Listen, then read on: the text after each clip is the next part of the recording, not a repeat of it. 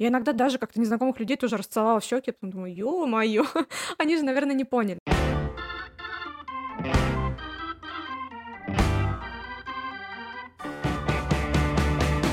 Привет, это Лера, и ты слушаешь «5 через 2» — подкаст об отношениях с работой и поиске собственного пути. Каждый выпуск — это доверительный разговор с людьми из разных профессий. Помимо работы мы обсуждаем тему взросления, осознанного подхода к профессии и поиска личной мотивации. Ну что, это наш десятый юбилейный выпуск, в котором мы будем пить вино и болтать с HR из Барселоны Настей. Да, это первый выпуск, который записываю лично, не по зуму. А еще меня поменялся микрофон, и я надеюсь, звук будет лучше. Мы поговорили про позитивную дискриминацию при найме, типичные ошибки в составлении резюме и в целом про наш опыт поиска работы, а в случае Насти еще и найма на работу в Испании. И, конечно же, дисклеймер, все, о чем мы поговорим, это наше субъективное мнение, у вас все может быть всем по-другому.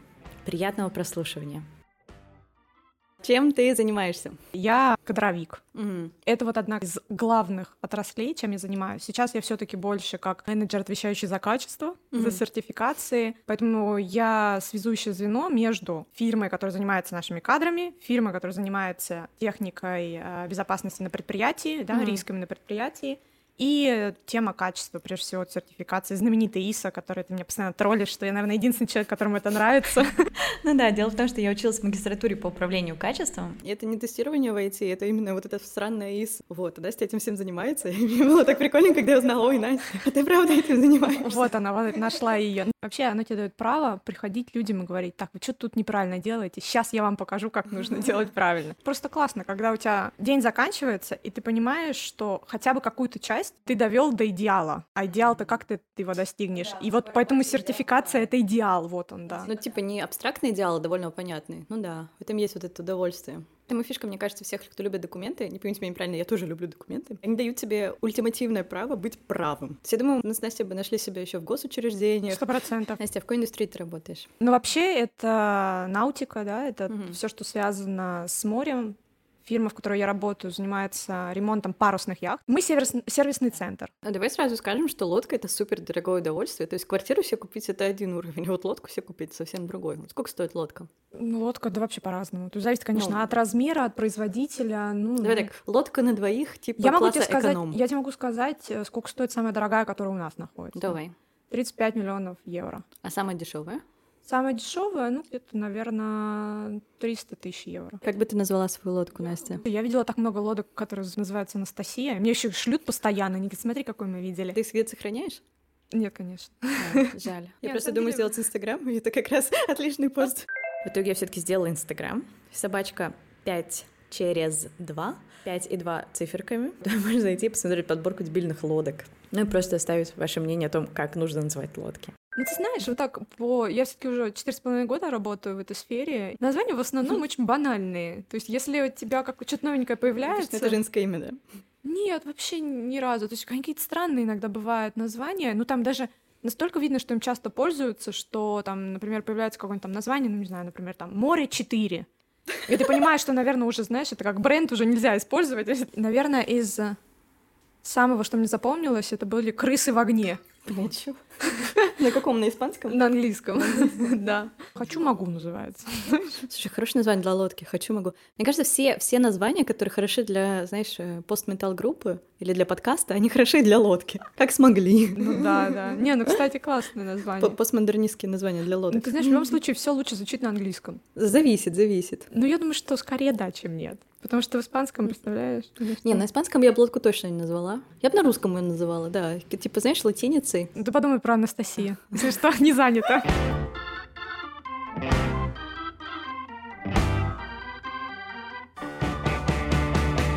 Просто, когда мы говорим лодки, знаешь, я вспоминаю, э, помнишь, как в How I Met Your Mother? А, How I Met Your Mother. Там была такая девушка, которая как бы boats, и она там прыгает и такая boats, boats. И там был капитан с лодкой, очень Честно, я так счастлива, что у нас вообще такого нет. Вот знаешь, когда я себе представлю там ринг, да, когда девчонки ходили с, э, с этими с табличками. Я, честно сказать, я вообще ничего не осуждаю в этой жизни. Ну, Мы, мы не обсуждаем девушку из Абсолютно. Mother. Да вообще, в принципе. Я просто к тому, что это, знаешь, такое, ну, типа, мы говорим про индустрию лодок, это единственное, что я могу вспомнить. Ну, мы очень, кстати, вообще индустрия лодок, она очень клево продвинута именно вот в теме э, равенства полов. Я встречала девушек-капитанов, ну, естественно, их меньше. Если идут меньше девушек обучаться на инженеров, Ну да, да, да. откуда я их буду искать? Да. Это вот, соответственно, то, что я должна вот в этом плане, да, по равенству подготовить. Я должна объяснить, почему у меня мало девушек. Я считаю, что это нормально, что государство меня это спрашивает. Если они нацелены на равенство, то я просто честно скажу. Мне кажется, важно сказать, что есть очень большой дискурс, почему так это происходит. Это обсуждено уже, мне кажется, миллион раз. То есть, если ты растешь в семье, где довольно патриархальная семья, то есть э, патриархат это тоже как бы локально не очень плохо. Если кому-то нравится такая модель, когда мужчина занимается внешним, то есть добычей еды, условно, да, как бы поставляет... Breadwinner. Ну, Короче, он это. охотник-собиратель, Ну да, да, да, вот это вот. Короче, он зарабатывает, оплачивает ипотеку. В общем, он занимается этим. А ты, как женщина, э, занимаешься внутренним. То есть ты занимаешься воспитанием детей, поддержанием, не знаю, Как ты думаешь, надо платить домохозяйкам пенсию, например? Нужно, нужно платить. Это называется социальные выплаты. В больших странах они есть. Не во всех, но есть. Ну, короче, она этим всем занимается. Вот, это такое устройство, если обоих ее и его это устраивает, почему нет? Это вполне жизнеспособная модель. Но если ты как ребенок вырастаешь в такой модели, и ты никогда не видел другой модели, то есть все модели, все семьи, которых ты знал, они были такими, тебе в голову не приходит, что ты-то тоже можешь идти и зарабатывать, и твой муж может сидеть с ребенком и чистить квартиру, условно, да, или готовить ужин. И если нету такого другого примера перед твоими глазами в детстве, то ты не пойдешь пытаться сделать другой пример. Например, ты меньшинство в каком-то большом конгломерате. Не так много женщин, которые занимаются какими-то менеджерские позиции в том же IT-мире. Посмотрите на самых больших CEO, кто это. Все мужчины там сидят, такие одинаковые белые мужчины. Одинаковые одетые в белые мужчины, ты правильно сказала. Просто как на одно лицо, то есть люди с одинаковым бэкграундом.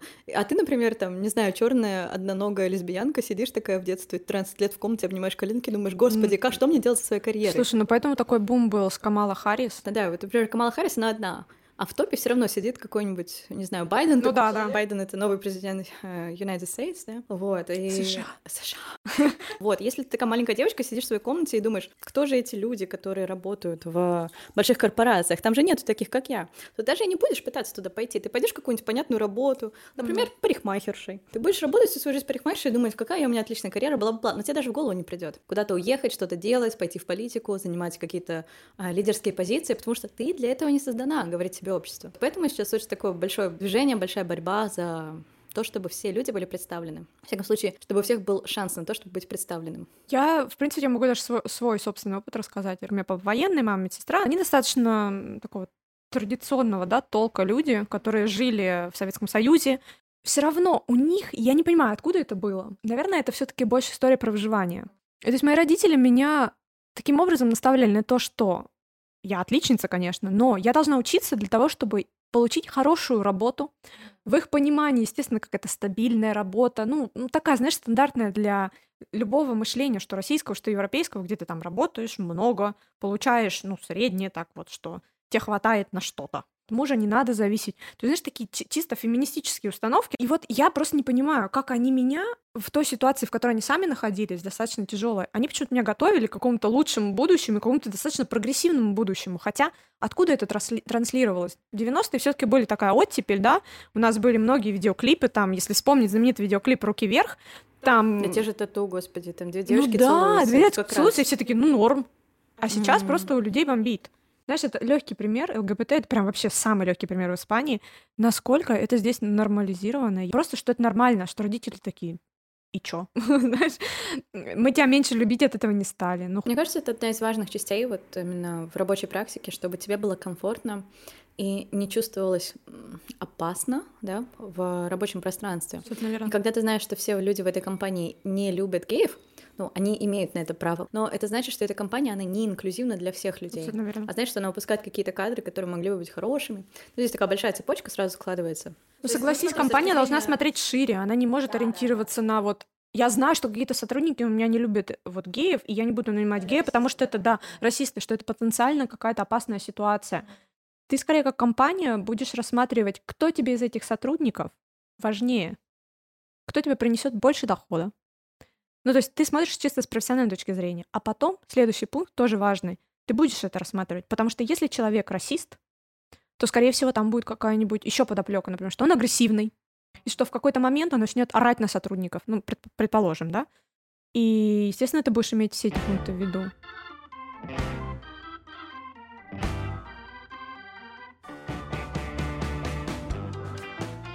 Ладно, что мы все про лодки, давай про тебя. Я и лодки — это уже, в принципе, связанная часть. Было рандомное или что-то, или ты вот прям хотела заниматься чем связанным с морем? Это было рандомно, потому что я переехала, и я очень долго получала карточку, ну, я думаю, как Расскажи и все. вообще про свой переезд. У тебя очень интересная история, как Настя сходила на курс и вышла замуж. Ребята, мне просто, знаешь, это всегда такая история, все таки когда я им говорю, они такие, а, ну понятно, знаешь, такой подтекст сразу. На самом деле это было не так, мы просто познакомились э, в школе, я приехала еще во время учебы в Ты университете, вообще маленькая была. подтянуть тогда. Тебе 20 испанский, было, да, мне, да, мне еще не было даже 20, потому что мы приехали летом, а мне в сентябре исполнялось 20. И мы приехали подтянуть испанский с моей подругой на три недели, нет, на четыре, четыре Типа недели. языковые курсы. Да, или три, я уже не помню. Ну, в общем, здесь мы, конечно, подтянули в барах, в клубах, познакомились с украинскими ребятами, съездили в Валенсию, ну, это вообще отдельная история, поели борща там и перцы. Перцы. Перцы, это вот прям было, это было очень вкусно, ну, правда, это Перчики. классно, да, да. И, и все, и я просто осталась в каких-то дружеских отношениях, так же, как и моя подруга вот с преподавателем, потому что вначале нас поставили на вечер учиться, там, что-то нас разделили, ну, в общем, для 20-летних девочек это была драма, потому что у нас, получается, не совпадало расписание, мы такие, блин, а для 20-летних девочек почти все драма нет. ну да, обид, 20-летние возможно. Но я пошла, я сказала, так, ребята, на, мы как-то приехали, наверное, надо вместе. Мне вначале отказали, сказали, ну так по, по уровню-то у вас там немножко есть разница. Но в конечном итоге на следующей неделе все таки желание клиента закон, нас сместили. И нам поменяли преподавателя, и вот один из преподавателей это как раз мой нынешний муж. И вообще у нас тоже такая история есть, что я как-то особо, конечно, с иностранцами не была знакома, и он был настолько эмоционален, открыт, постоянно, знаешь, тебя все вечно вот эта тактильность, да, вот это они всегда тебя трогают, что-то там тебя... Да, в Испании здороваются просто э, поцелуем в две щеки. Да. И когда ты к этому не готов, ты не понимаешь, почему люди, даже, ну, на бизнес-митингах нет обычно, но Да, на это тебе везло, подруга. Я сейчас вы расскажу. люди в Испании, если вы в таких более-менее приличных отношениях, то если вы там, ну, здороваетесь, вы уже видите не первый раз, они могут начать щеки целовать. Если ты к этому не готов, морально такой, чё? Да. Да. Ну просто на самом деле то, что Лера рассказывает, да, это для компаний международных характерно, а вот для чисто испанских, то есть у тебя первое знакомство, да, можно там как-то руку протянуть, это вот до ковида. Я, честно сказать, благодарна пандемии, что люди научились уважать пространство, потому что были личные границы. То есть и мне, в принципе, я сейчас сама я чувствую, что я, например, для русского человека, я сама стала слишком тактильной. М. Я начинаю трогать людей. Я иногда даже как-то незнакомых людей тоже расцеловала в щеки. Потом думаю, ё-моё, они же, наверное, не поняли. Ну, то есть люди нормально это воспринимают. Но на работе я стараюсь, и так же, как, в принципе, мои коллеги, там, либо просто поздороваться, либо дать руку. Сейчас с ковидом проще, конечно, потому что раньше это все таки воспринималось немножко как такое грубое. Но, то есть, э, если тебе приходят незнакомые люди, они вначале тебе дают руку, а в конце, после митинга, они тебя могут Да, расцеловать. потому что вы уже познакомились, и вы уже друзья, и ты такой, И ты такой, всего два часа прошло, то есть в какой момент мы стали друзьями, что ты уже меня расцеловал? И есть такие, как бы, ну, персонажи, что думаешь, ну ладно, ничего страшного. Есть люди, которые действительно понимают, что это все таки бизнес, и это Мне кажется, деловое. молодое поколение меньше это делает, а более старшее, ну, вот по Согласна. моему личному наблюдению. Согласна. Еще есть контекст. Типа в офисе, ну, очевидно, ты не будешь со всеми вот этого делать, особенно если вы там много людей сидите, да, ты просто придешь, скажешь привет, привет, всем привет. А если вы идете на какой-нибудь ланч с этими людьми вне офиса, да, то есть вы там выходные решили встретиться, то все, вы стабильно будете целоваться в щеки. Это типа нормальная какая-то, ну, опять же, до ковида, да, это нормальная какая-то Да, да, практика. да, да. Ну, просто привыкаешь к этому. Ну, я думаю, что всё зависит от человека, потому что у нас, например, наш студент, честно, не знаю, сколько ему лет, он выглядит отлично, но ему явно за 65. И вот он каждый раз приходит, и мне кажется, я для него между дочкой и внучкой. Он меня как-то так воспринимает, что... Еще не определился. Да, ну то есть он меня как профессионально воспринимает, да, то есть, но вот он все время со мной как-то здоровается, что-то начинает рассказывать, я понимаю, что ощущение, что я какой-то его родственник. И то есть ты в этих моментах ты думаешь, ну расцеловал он меня, ну не страшно же. Слушай, а ты к этому нормально относишься, к такому патри... пат- как это сказать, пат- патронничеству? Типа патронизation, пат- что он тебя патронает. Да, ну знаешь, он такой вот, как будто я бы, не знаю, с бабушкой, с дедушкой разговаривала. То есть это не прям что такое профессиональный. Ты как-то это нормально воспринимаешь. То ли ты уже просто этого Но ты в человека нем не видишь знаешь. какой-то сексуальности, поэтому. Вообще поэтому у тебя никакой. такое. Вообще, я не вижу не то, что сексуальность, я не вижу сексизма, я не бы. вижу абсолютно Да, в да. этом. Я понимаю, что, скорее всего, он Он бы- также будет и с мальчиком, типа, Абсолютно верно, именно в этом. И у нас была эм, небольшая проверка от страховой компании, и мы подумали, блин, сейчас они, наверное, пришли посмотреть, как у нас тут вообще со всеми рисками, с документами, и может, там они Мгм. нам захотят поднять тариф. Ну, фиг знает. То есть нам никто как бы нормально не объяснил. На самом деле оказалось, что они просто пришли, чтобы нам посоветовать, что улучшить. Ну, то есть ты с этой позиции, у тебя как бы разные отношения. То есть когда у тебя первый вариант, ты думаешь, так, что бы лишнего не сказать?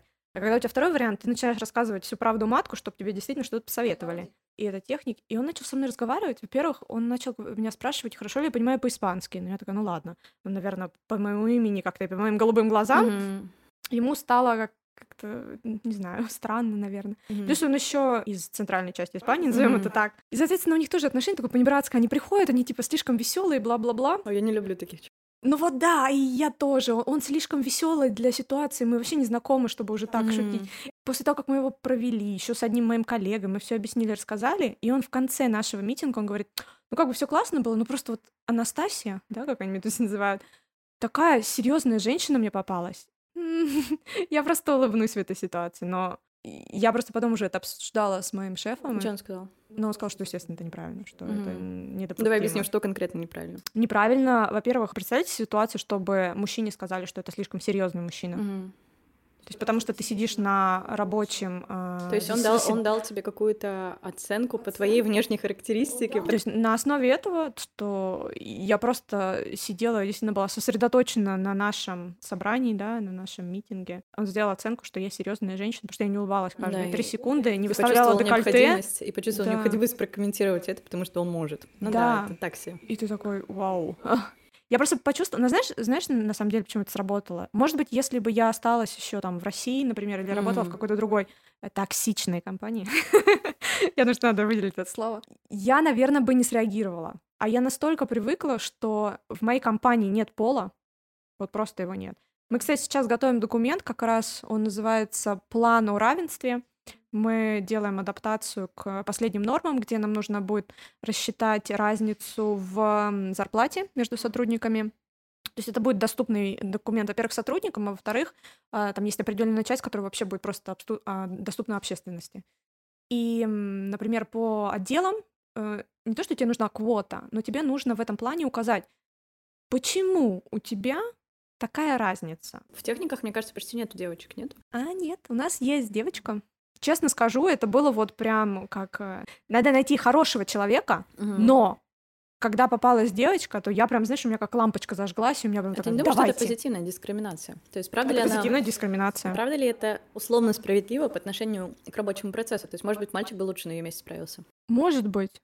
Но мы же не выбираем ее, потому что она девочка. Мгм. У тебя понимаешь, какая разница? То есть у нас есть а, два больших отдела, это техники и проект менеджеры Мгм. У которых нам действительно не хватало девушек. Ну, то есть сейчас у нас какой процент? У меня, например, там 8 мужчин и одна девушка. И до этого у меня тоже была одна девушка. Ну, я рассказываю, как у меня в моей компании, да. И у техников то же самое. У нас никогда не было а, девушек-техников. И когда мы через а, практику взяли одну девочку, мы почему ее взяли? Ну, потому что она молодец. Она классно работает. И, знаешь, это еще как еще один Ну бонус. да, я думаю, здесь важно подчеркнуть, что вы нанимаете девушку не потому, что она девушка, а потому что она хороший кандидат. Мне просто кажется, это немного двоякая ситуация. По поводу квот на найм, так скажем, да, то есть, например, в той же в Америке это большой вопрос, большая проблема, называй как хочешь, то есть, да, там количество, например, темнокожих людей, которых нужно нанять, которые будут работать пожарниками, да, мгм. и там у всех в прямом смысле бомбит и горит одно место, что вот их нанимают. Но знаешь, у тебя должна здесь тоже голова включаться, потому что если от государства от тебя требуют эти квоты, то первый пункт, если ты не будешь это поощрять, если ты не будешь на государственном уровне это требовать, то никто эт- этим заниматься не будет. Мгм. Согласись, что ты как, э, наним- как э, Наниматель. человек, да, ну как наниматель, да, правильно, наниматель, э, будешь рассматривать человека с э, инвалидностью, например, да, человек, который без инвалидности, ты такой, а зачем я буду заморачиваться? А тут тебе государство говорит, слушай, а если у тебя есть вот такой процент людей, у которых есть такая-то инвалидность, то мы тебе сделаем скидку, и ты меньше налогов заплатишь. И ты такой, слушай, ребят, да в принципе он классный работник, потому что вот у них одинаковое резюме, а у ребят разница только в том, что одного инвалидности, другого нет. И ты думаешь, так, сколько мне стоит адаптировать для него это место? Ну, например, у меня на работе э, можно было нанять человека, предположим, колясочника, да, Мгм.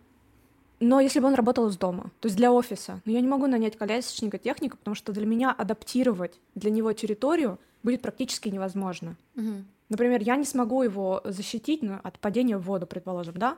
Ну, то есть тут какие-то у тебя логические должны быть э, Ну умозаключения. да, да. То есть не для всех работает подходит. Но мне кажется, вот сейчас Конечно. пандемию ам, твоя индустрия практически никак не поменялась, на мой взгляд. А вот Согласна. у нас в IT было абсолютно понятно, что почти все могут работать в любой точке мира, и нет вообще никакой разницы, кого ты там нанимаешь, и кто сидит по ту сторону экрана. Ага. Человек, который не ходит, человек, который, там, не знаю, а, плохо видит. Как только он может получить доступ к интернету и может выполнять свои функции вовремя, и созваниваться с тобой через всякие зумы, вот, он может работать.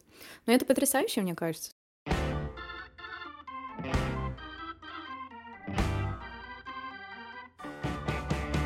Что мне не очень нравится в европейских резюме, mm-hmm. что в этом плане очень сильно отрегулировано в американских, э, здесь есть фотография.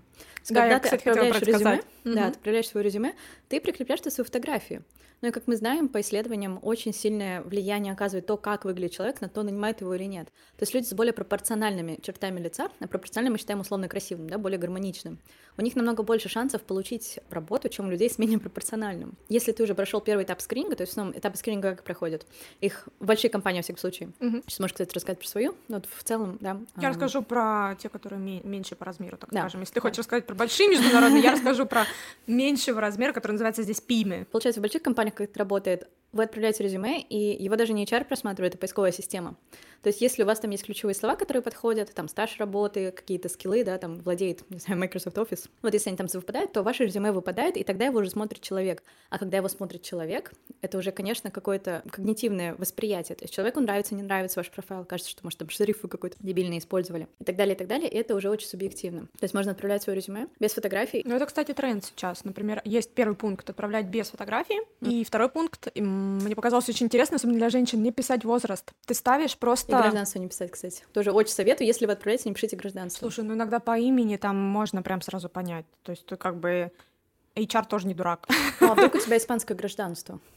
Так, это не должно а его а беспокоить. Тогда, так наоборот лучше. Ну не знаю, у меня моя Для иностранцев ошибка. лучше писать, что у тебя гражданство и какие у тебя документы. Это один из пунктов важных. Даже если я пишу что-то типа, мне не нужна никакая виза, у меня есть разрешение на работу, ну это правда, у меня есть разрешение на работу. А, мне ну в этом случае, да, support. тогда не нужно писать на, на Да. национальность, Я просто нужно думаю, писать разрешение на Мне работу. бы это не помогало, потому что там есть приставка Согласна. «стан», и типа они такие думают, блин, ну вдруг она у нее какая-то культурная другая тема, зачем нам ее брать, зачем нам Согласна. ее адаптировать. Вот. И то же самое, мне кажется, с Россией. Очень многие ребята, они стереотипно думают, что там Россия, Украина, ну, вот весь постсоветский союз, да, это как такая большая Польша для них. Они не понимают, кто эти люди. Соглашусь. Тебя смогут соглашусь. слить только потому, что ты написал свою страну. И вот это супер неприятная тема, но она есть, и лучше про нее знать. Но я думаю, что это вот прям пункты, которые стоит указать э, или не указать в резюме, что, возможно, не нужно указывать возраст, если он какой-то вызывающий вопросы. Слушай, мне кажется, возраст вообще не надо указывать, если это не требование по работе. Можно, но все равно, знаешь, хотя бы примерно понимать. Я расскажу именно про испанцев, что они консервативны в этом моменте. Они любят резюме, которые действительно резюме. То есть Мгм. короткие. Они не любят. У нас в России иногда люб- любят расписать. Ну, слушай, мне кажется, сейчас уже стандартная практика. Больше одной страницы резюме не нужно делать. Абсолютно верно. И нужно обязательно убирать тот опыт, который вообще никак не связан с работой, на которую вы подаетесь. Это самый важный пункт. То есть я, например, могу по собственному опыту сказать. У меня было резюме. Я вообще училась на преподавателя английского, испанского и немножко китайского языков Воронеже. Воронеже, Да? да? китайского. Да. А чё? Ну, я, видишь, я же из Хабаровска, у меня были Да, прекрасные отношения. там рядом всё. Да, там все Ну, рядом. рядом, но Ну, рядом, рядом, там все рядом. Вот. И, э, естественно, для морской сферы, для отдела кадров и эм, безопасности на предприятии этот опыт только важен с точки зрения языков, да, Мгм. что я знаю испанский, что я смогу на нем вести дело производства, мое любимое слово. Но мне кажется, что важно, что ты получила какой-то диплом, то есть ты дипломированный Конечно, специалист, это тоже важная обязательно. часть. Это нужно обязательно ставить. То есть то, что здесь называется, у них же там тоже э, куча вариантов, то есть вы такие, типа, не знаю, что писать, если что, пишите там градуадо, да, или Мгм. лисенсиадо, хотя бы, или там, что у вас мастер, ну вот, вот такие моменты. То есть это обязательно надо указывать, что если вы отучились в университете, то вообще как бы для Европы это уже очень важный пункт, потому что здесь многие люди не учатся в университете, они там заканчивают какую-то спецшколу, да, там или технические какие-то профессии получают. Это Мне кажется, пункт. немногие, но все равно есть вот эта, ну, прослойка. Ладно, ты, ты смотрела больше резюме, я Я видела соглашусь. очень много резюме. Я про то, что э, если вы учились в каком-то хорошем вузе, то есть, например, это топ-5 в твоем городе, напишите, что это... Конечно. Потому что многие люди, когда отправляешь резюме, они не будут гуглить, что это за универ. То есть, например, я училась в политехе, ну, это точно топ-5 а, по России, ладно, не Мгм. по России, по Санкт-Петербургу. Мгм. Мне кажется, он второй в Питере. Э, Когда я, во всяком случае, его заканчивала, он был второй в Питере после СПБГУ. Это, типа, супер большой универ, я Да. вот к чему. И я это всегда указывала, что, типа, вот, супер большой универ, там, типа, очень указывала важный. Да. Это важно. Это, это как бы образование. У вас Да. там пункт, возможно, на него даже не посмотрят, но тем не менее у вас есть этот пункт. Знаешь, как бы у тебя такой чек, типа образование поставила, все. Дальше разберемся.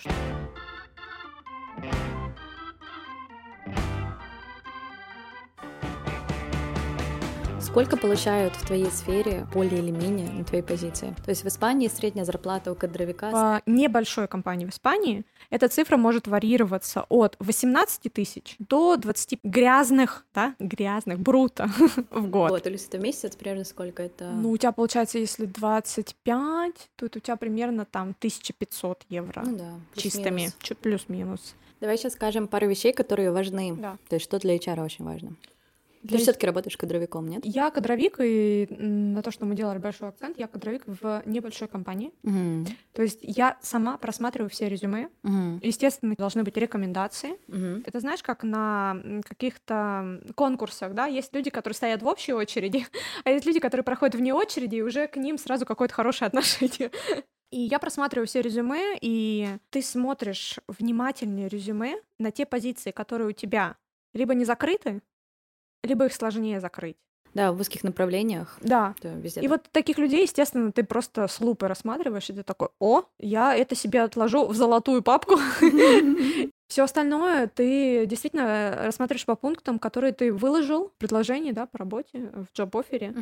То есть в моей в сфере, да, в описании вакансии, но в моей сфере думаю о том, что это вакансии, которые очень быстро закрываются. Либо мы очень часто нанимаем людей а, на будущее. То есть мы такие, окей, мы наймем этого товарища, потому что мы знаем, что через пару месяцев у нас будет такая работа. Но если это офисы, то это, скорее всего, будут такие soft skills.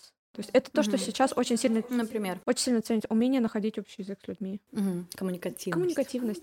Коммуникабельность. Ты знаешь, ты здесь рассматриваешь все, когда нанимают любого человека на работу, быть неконфликтивным, да, yeah. выполнять максимум, а, быть клиентоориентированным. Когда вы себе представляете, что какого-то человека нанимают на работу, думайте, что даже если вас нанимают в офис, и вы никогда не увидите клиента, все равно должен быть клиентоориентированным. Да, это, 100%. это самый главный пункт, который... Но опять же, на одной из моих первых работ а, у нас была прекрасная директор по развитию бизнеса, Женя, и она нам очень классную фразу сказала, что подумайте о клиенте как человеке, который платит ваши ужины, покупает вашим детям одежду. То есть, если не будет клиента, не будет зарплаты. Это не то, что компания вам платит зарплату, клиент вам платит зарплату только через компанию. Спасибо, что дослушал до конца. Если тебе как-то помог этот эпизод или просто нравится подкаст, поделись им с друзьями. А еще мне очень помогают упоминания в соцсетях и отзывы на Apple Podcast. А всем тем, кто уже оставил отзыв, спасибо, ребята, вы супер. Мне очень-очень приятно. Подписывайся, чтобы не пропустить следующий выпуск. И до встречи через неделю. Пока-пока.